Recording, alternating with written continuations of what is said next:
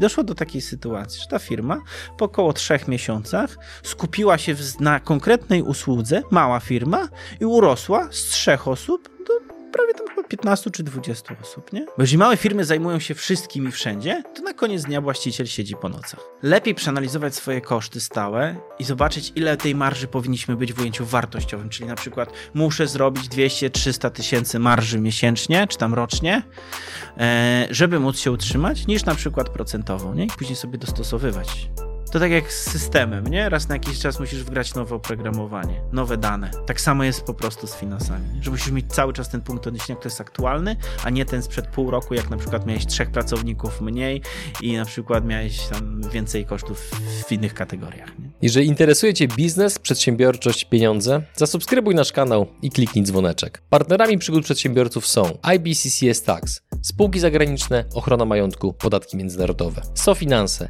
eksperci w dziedzinie finansów, Komarch ERP XT, fakturowanie, księgowość, sprzedaż w jednym programie online. Milky Ice.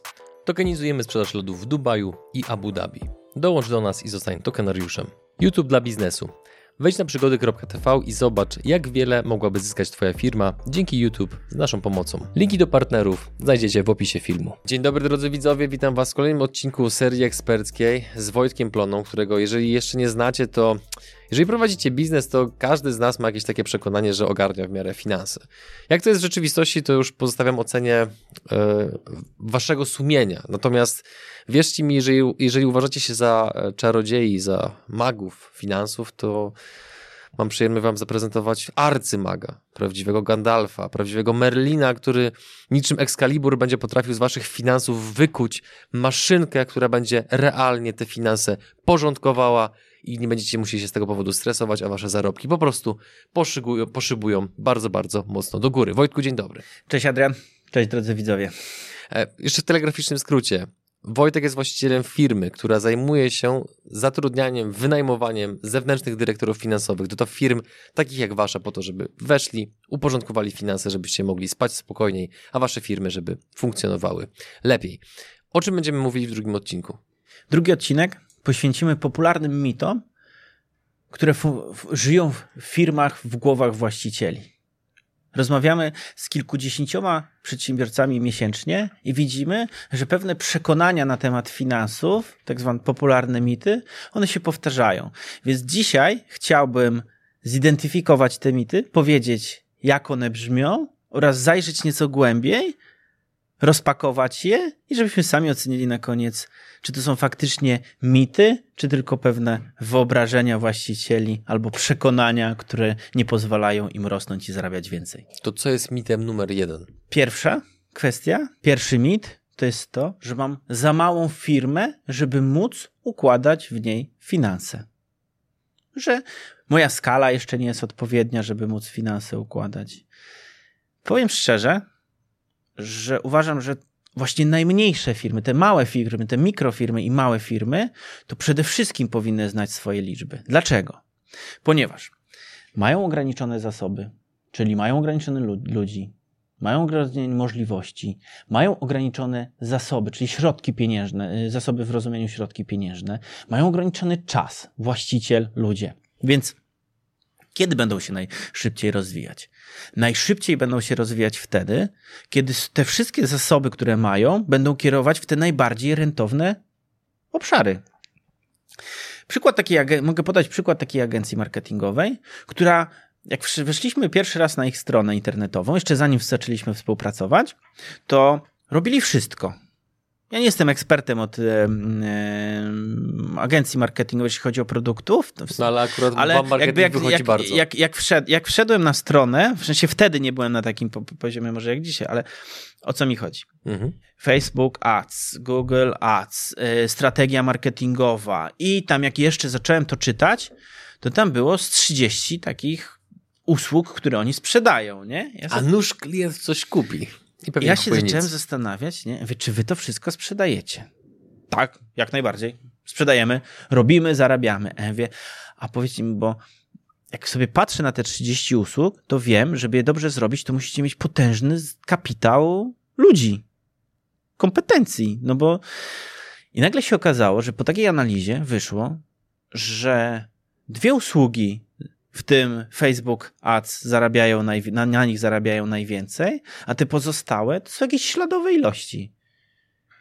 I wiedząc, że największą rentowność mamy na tych Facebook Adsach, na tych usługach, okazało się, że niektórzy ludzie to mogą no, nastawić na to swój proces sprzedaży, później ustawić, brać ludzi z kompetencjami, zatrudniać stricte z tym Facebook Adsem, ułożyć pewną metodykę, co spowodowało, że naprawdę skupili się na tym, na czym najwięcej zarabiają. Jak już się skupili na tym, okazało się, że mają efekty skali bo łatwiej jest, y, nie trzeba odkrywać, y, y, wymyślać prochu na nowo, mhm. nie trzeba jakby tworzyć 30 metodyk, tylko jedną metodykę, czy tam sposób realizacji te, te, tej usługi. I doszło do takiej sytuacji, że ta firma po około trzech miesiącach skupiła się na konkretnej usłudze, mała firma, i urosła z trzech osób do prawie tam chyba 15 czy 20 osób, nie?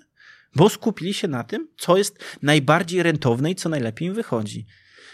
I tutaj wystąpiło tak zwane w finansach te finansowane, finansowanie skrośne, czyli e, że jedna, jedna usługa albo jedna linia biznesowa finansuje inną linię biznesową. I tam faktycznie tak było, że, ten, że, że, że te usługi Facebook Ads zarabiały najwięcej, a pozostałe to albo były na zero, albo trochę traciły. Więc oni po prostu dokładali do tego. Zidentyfikowanie tego, że mam, e, że jest coś takiego, pozwoliło im się skupić na rzeczach priorytetowych. Dlatego, mi, że mam za małą firmę, żeby układać finanse, moim zdaniem, to właśnie jest najlepszy moment, żeby układać finanse, ponieważ wtedy mamy wszystko ograniczone.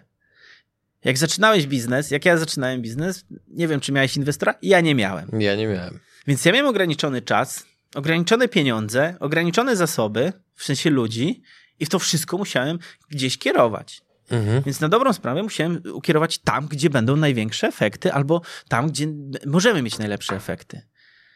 Bo jeżeli małe firmy zajmują się wszystkim i wszędzie, to na koniec dnia właściciel siedzi po nocach. Myślę, że a propos pierwszej firmy, gdzie nie mieliśmy inwestora, to świadomość takiej wiedzy i posiadanie jej spowodowało pewnie, żebyśmy rośli szybciej, z mniejszym stresem, a z drugiej strony, już patrząc na drugą firmę, czyli na przygody, gdzie nie jest tajemnicą to, że mamy nawet dwóch inwestorów, to znowu, nawet jeżeli masz pieniądze inwestora i wiesz, jakie mądrze wykorzystać, właśnie przez to, że masz to poukładane, to tylko dzięki temu możesz wygrać. Więc drodzy widzowie, dajcie znać w komentarzu, która wasza linia biznesowa jest najbardziej rentowna i czy w ogóle macie tego świadomość. A my przechodzimy do punktu numer dwa. Będę układał finanse, będę je porządkował, jak będę tego potrzebował. Czyli jak będzie pewnie już za późno. Albo zrobi się gorąco, ale nie będę mógł spać. Może tak być. Mam takie przemyślenie na ten temat. Ja że... lubię twoje przemyślenia. Dziękuję. Ja też dobrze się z nimi czuję często. Żółwik na odległość. Mam, mam takie przemyślenie, że to jest trochę tak. Załóżmy, że nie znam w ogóle się na zdrowiu.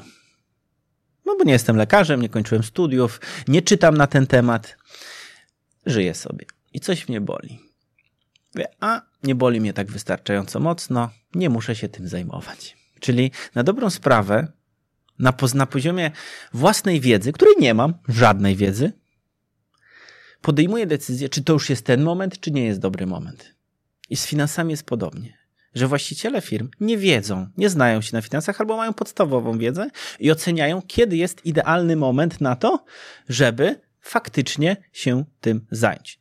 Co ciekawe, zajmowanie się finansami, najlepszy moment jest, jak jest dobrze. Ponieważ pewne rzeczy można przewidywać. Bo to jest trochę tak jak z chorobą, że jak już za późno się pewnymi rzeczami zajmiesz, to konsekwencje tego mogą być o wiele gorsze. To tak jakbyś miał zawał i właśnie w tym momencie zacząłeś dbać o swoje serce. Przepraszam. Nie powinno mnie to bawić, ale jak sobie wyobraziłem jak, jak poziom absurdu tej sytuacji, to nie mogą się powstrzymać. Idźmy dalej. Okej. Okay. I to często tak jest. Mamy, mieliśmy taką sytuację, że właściciel firmy stwierdził, że nie potrzebuje w ogóle pomocy w, w finansach, bo on świetnie się na tym zna, nie? I doszło do takiej sytuacji, że miał co roku odnowienie kredytu. Okazuje się, że po pierwsze nie spełniał warunków, bo nie przeczytał umowy, co jest w, tej, w tej umowie kredytowej, a z drugiej strony e, zapomniał e, o tym, że, że banki oceniają według pewnych wskaźników, pewnych kryteriów. I teraz, jeżeli on zajął się tym na tydzień wcześniej przygotowaniem bilansu albo rozmową czy z księgową, czy, czy, czy, czy z dyrektorem finansowym, czy z kontrolerem na temat tych wyników, to już było za późno. Efekty w finansach często są widoczne po dłuższym czasie. Są tak zwane quick winy, Czyli na przykład od następnego klienta bierz kasę z góry i już poczu, poczujesz, e, poczujesz różnicę, ale są pewne działania, które trzeba po prostu wdrażać, które będą miały swoje konsekwencje za, za miesiąc, za trzy miesiące, za sześć miesięcy, za dwanaście miesięcy.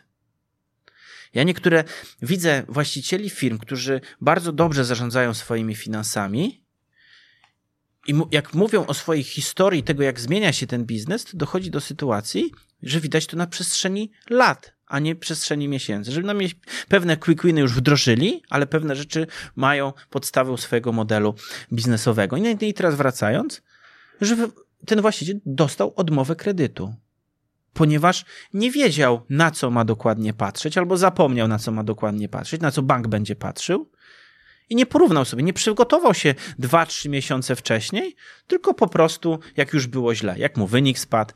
Często spotykam się z taką sytuacją, że właściciele firm obniżają sobie podatek na koniec roku, albo na przykład wychodzą na zero albo lekką stratę.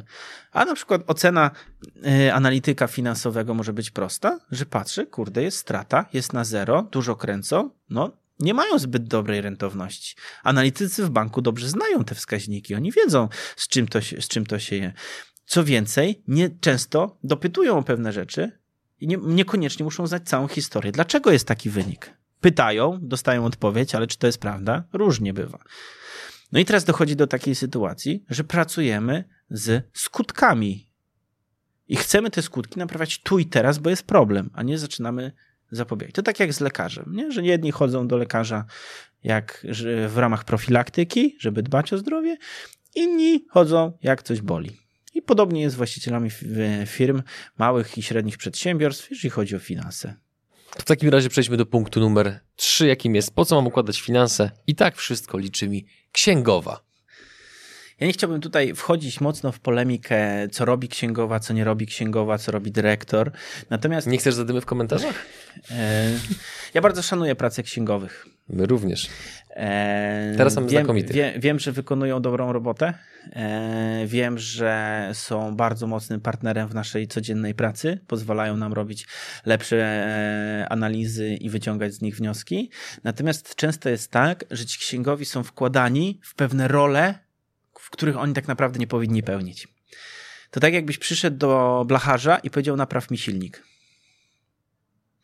Ja sobie to tak rozumiem, że w prosty sposób będę umował, będę stosował te uproszczenia, e, bo chcę być lepiej zrozumiany. Że jeżeli przychodzimy do księgowej i mówimy, zajmij się naszymi finansami, to celem księgowości jest to, żeby dokumenty, żeby działalność, którą prowadzimy, odzwierciedlić w księgach i rozliczyć naszą działalność, żebyśmy, żebyśmy mogli się w odpowiedni sposób rozliczyć przed e, odpowiednimi urzędami za, zaewidencjonować to, co robimy i rozliczyć nam miesiąc, żebyśmy wiedzieli, ile podatku za, za, e, zapłacić i tego typu rzeczy. I na tym się często skupia księgowość. Na zamykaniu miesiąca, policzeniu podatków, na odpowiednim zaewidencjonowaniu naszych zdarzeń gospodarczych.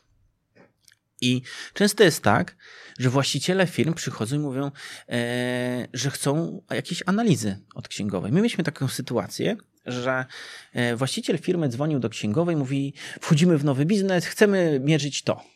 Albo będziemy, chcemy na przykład wiedzieć, ile, ile będziemy mieli takich kosztów.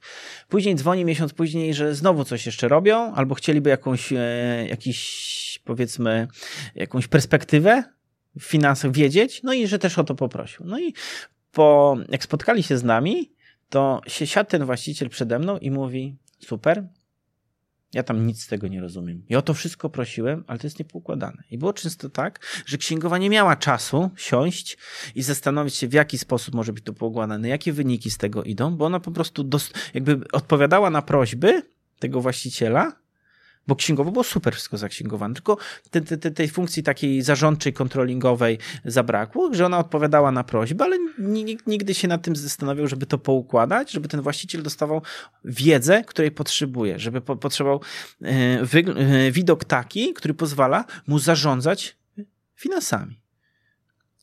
Często jest tak, że księgowi nie mają czasu po prostu, bo mają dużo klientów.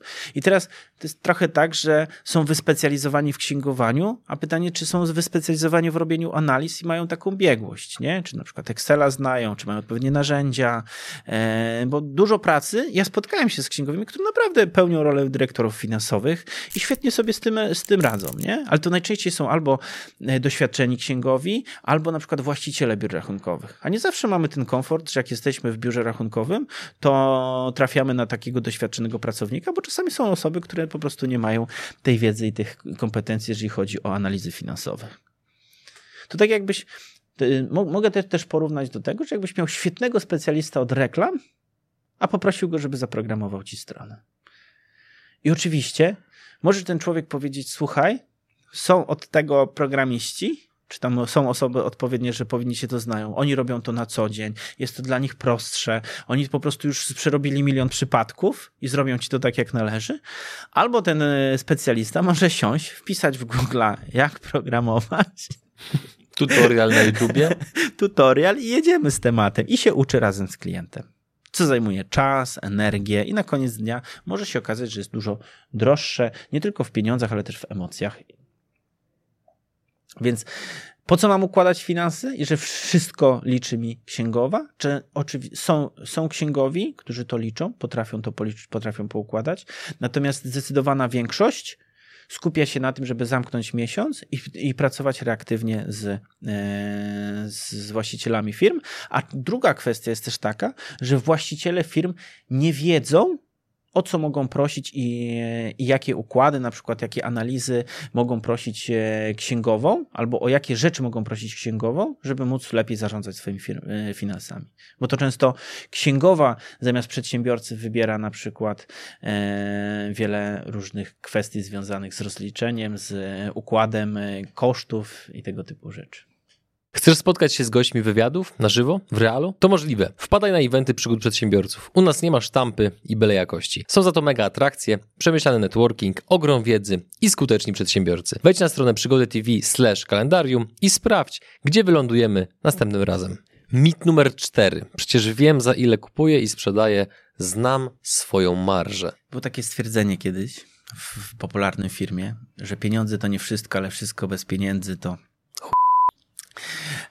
I ja bym powiedział, że e, marża to nie wszystko, ale wszystko bez marży. Mhm. To, to pod, ma podobne zakończenie. To jest trochę tak, że marża jest pewną częścią naszego biznesu. Spotkałem się z przedsiębiorcą, który mówi: Mam 15% marży i wiem, że na 15% marży zarabiam. Okej, okay, ale 15% marży to może być pół miliona, ale może być też 150 tysięcy. I często jest tak, że my sobie licząc na poszczególnych produktach, tą marżę, czy na podobnych usługach, mamy w głowie pewną liczbę, natomiast często nie patrzymy, jak to się później przekształtuje na poziomie sprzedaży, na poziomie kosztów administracyjnych, czy zwiększamy, czy zmniejszamy, i często jest nam trudno odnieść, czy nasza marża wystarczy. Bo to często dochodzi do takiej sytuacji, w której mamy w głowie, mamy te 15% marży, mierzymy to, e, wiemy, że to, e, że to powinno nam zapewnić e, ciągłość. Natomiast w, w, w, konsekwencji jest taki, że nasz biznes się zmienił, potrzebujemy więcej kosztów, rośnie, już 15% marży mo, może nam wystarczyć, ale przy wyższym obrocie, więc my często skupiamy się na taki, na, można powiedzieć, tak jakbyśmy się zatrzymywali w połowie drogi dochodzimy do marży, wiemy, że taka marża powinna nam wystarczyć, natomiast zapominamy, że na przykład mamy nowy samochód, nowe inwestycje, nową osobę w biurze, nowe biuro, i często ta marża nam nie wystarcza.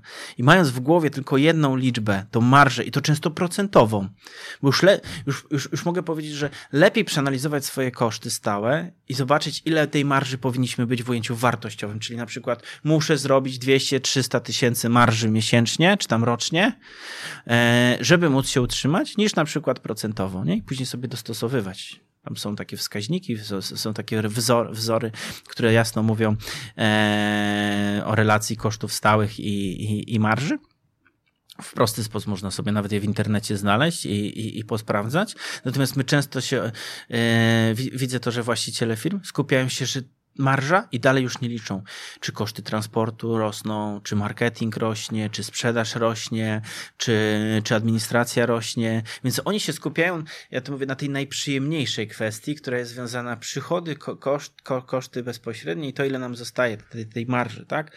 Ale później już nie, nie analizujemy tego. Nie wiemy, czy, czy jak nam to rośnie, to tą marżę powinniśmy zwiększać, zmniejszać. Mit numer 5, ostatni. Mam prosty biznes. Wszystko liczę w głowie. Mój ulubiony robię zawsze sobie taki konkurs albo taką zabawę z przedsiębiorcami, którzy mi to mówią. Mówię, dobra, jakie masz koszty miesięczne albo roczne? Średnie, powiedz mi. No i wypada, powiem o pewnym przykładzie e, przedsiębiorcy z branży budowlanej. Mówi, no tak, powiedzmy, wydaje mi się, że to jest 30 tysięcy. Ale wydaje ci się, że jesteś przekonany.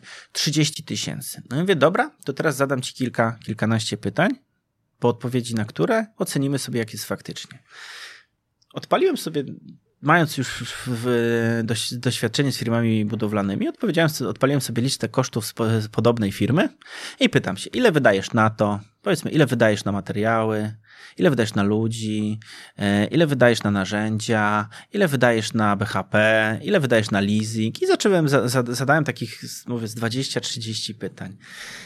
No i po odpowiedzi ten, ten, ten właściciel. Oczywiście to jest dalej obarczone pewnym błędem bo to, że powiedział, że wydaje na narzędzia 500 zł miesięcznie, wcale nie jest powiedziane, że on tyle wydaje. Co się okazało, że w jego głowie była kwota miesięcznie 30 tysięcy. Po podliczeniu u nas było 45 tysięcy. Drobna różnica. Drobna różnica. I to często jest tak z liczeniem w głowie. Ja już o tym wspominałem, że nasz mózg jest pewnym komputerem, który ma ograniczone możliwości przyliczeniowe. W pierwszym odcinku to było. Dokładnie. Więc y, ten przykład jasno pokazuje, ja nie mówię, że każdy się myli o 50, natomiast moje doświadczenie jest takie, że między 10 a 30% my nie mamy świadomości, jakie mamy koszty. Bo albo do nas to nie dochodzi, albo jeszcze nie doszło, albo po prostu okres do okresu ciężko nam jest porównać. Więc w dużym uproszczeniu, że liczenie w głowie jest mylne, a my na, na poziomie liczenia w głowie podejmujemy decyzje, które tak naprawdę i tak są już obarczone ryzykiem i błędem. Kolejna kwestia jest taka, czy my faktycznie musimy się zajmować tym, żeby to wszystko liczyć w głowie. Czy powinniśmy mieć narzędzia albo ludzi, którzy nam po prostu podadzą wyniki i na podstawie tego powinniśmy wyciągać wnioski i podejmować decyzje. Więc liczenie w głowie, moim zdaniem, ma bardzo duże konsekwencje w biznesie. Bo rzeczywiście, jeżeli mamy mały biznes, jeżeli masz dwóch programistów, płacisz im 10 tysięcy, sprzedajesz ich powiedzmy za 30 tysięcy, no to tam i, i wiesz, że na przykład twój leasing to jest tam, nie wiem, 5 tysięcy i, wyciągasz tam 10 tysięcy z, z, z firmy, no to naprawdę jesteś w stanie to policzyć w głowie. Jak najbardziej. Ale w momencie, kiedy pojawia ci się 30 klientów i z każdym z tych 30 klientów masz różne stawki, róż, na różnych stawkach zatrudniasz tych programistów, no to zaczyna się już poziom skomplikowania e, nieco wyższy. No i ta głowa często nie, wy, nie, nie wystarcza. Więc nawet jeżeli mamy sytuację, że liczymy to w głowie, to bardzo rekomendowałbym albo odpalić Excela, nie lubię kartek. Miałem kiedyś sytuację, że przedsiębiorca przyszedł do mnie z kartką i rozrysował na kartce, ile zarabia. Tam pokazał, wszystko wyliczyłem. Mówię, ty chyba jesteś niepoważny. Ja mówię, naprawdę ty to liczysz na kartce? Mówi, tak. Ja mówię, ale jak na przykład, nie wiem, chcesz coś przeliczyć jeszcze raz, to co robisz? No nic, no biorę drugą kartkę. Ja mówię, to słuchaj, pokażę ci takie narzędzie, nazywa się Excel. Ja zaoszczędzi ci trochę czasu chociażby na dodawaniu, odejmowaniu i mnożeniu w zakresie tam tych twojego biznesu. Oczywiście żarty żartami, ale faktycznie, żeby nie, najlepiej jakby raz w miesiącu sobie podsumować to, jakie mamy koszty, mieć świadomość tego. Jeżeli e, dzisiaj twoje nawyki nie pozwalają ci na to, żeby mm, robić to raz w miesiącu, zrób to minimum raz na trzy miesiące. Po prostu. Rób to i zderzaj przekonania i myśli, to co liczysz w głowie, z rzeczywistością. Bo to już sama świadomość. Zobacz, jeżeli ten człowiek żył, że ma 30 tysięcy kosztów, czyli to się akurat tam rozmawialiśmy też o stawkach, które powinien e, oferować. I po, policzyłem, po ile po, e, przy, przy, tych 30 tysiącach kosztach miesięcznie i, od, i liczbie osób, które ma, ile powinien brać.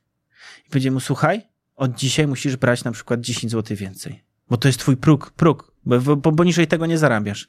I teraz w momencie, kiedy on wyszedł, to każdy człowiek, który do niego zadzwonił, on już nie, nie brał tych niższych stawek, tylko wiedział, że poniżej tego już nie może. Już miał inny punkt odniesienia. Już nie oceniał na I, oko. Dokładnie. I, i, I nawet i po to jest to, żebyśmy sobie to yy, raz na miesiąc podsumowali, żeby zaktualizować sobie punkt odniesienia.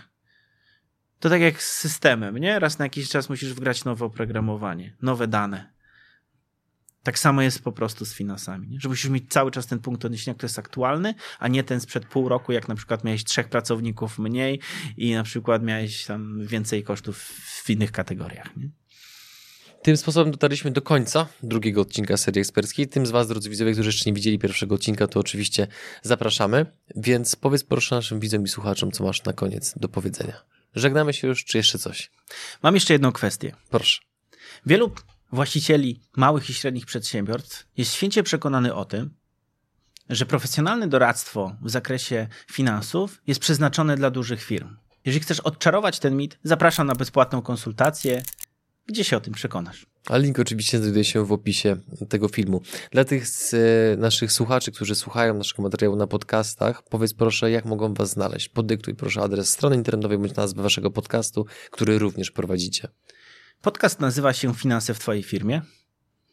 Można go znaleźć zarówno w Apple Podcast, w Google Podcast oraz na Spotify'u. Można też wejść na naszą stronę www.plonaconsulting.pl i znajduje się tam zakładka podcast. Drodzy widzowie, Tymczasem my się żegnamy z Wami. Dziękujemy Wam za Wasz czas. Jeżeli macie jakiekolwiek pytania do Wojtka i jego zespołu, to oczywiście piszcie w komentarzach pod tym filmem. Dziękujemy Wam za wszystkie subskrypcje i widzimy się w kolejnym odcinku. Kolejnym odcinku oczywiście serii eksperckiej, ale nie tylko. Do zobaczenia. Cześć.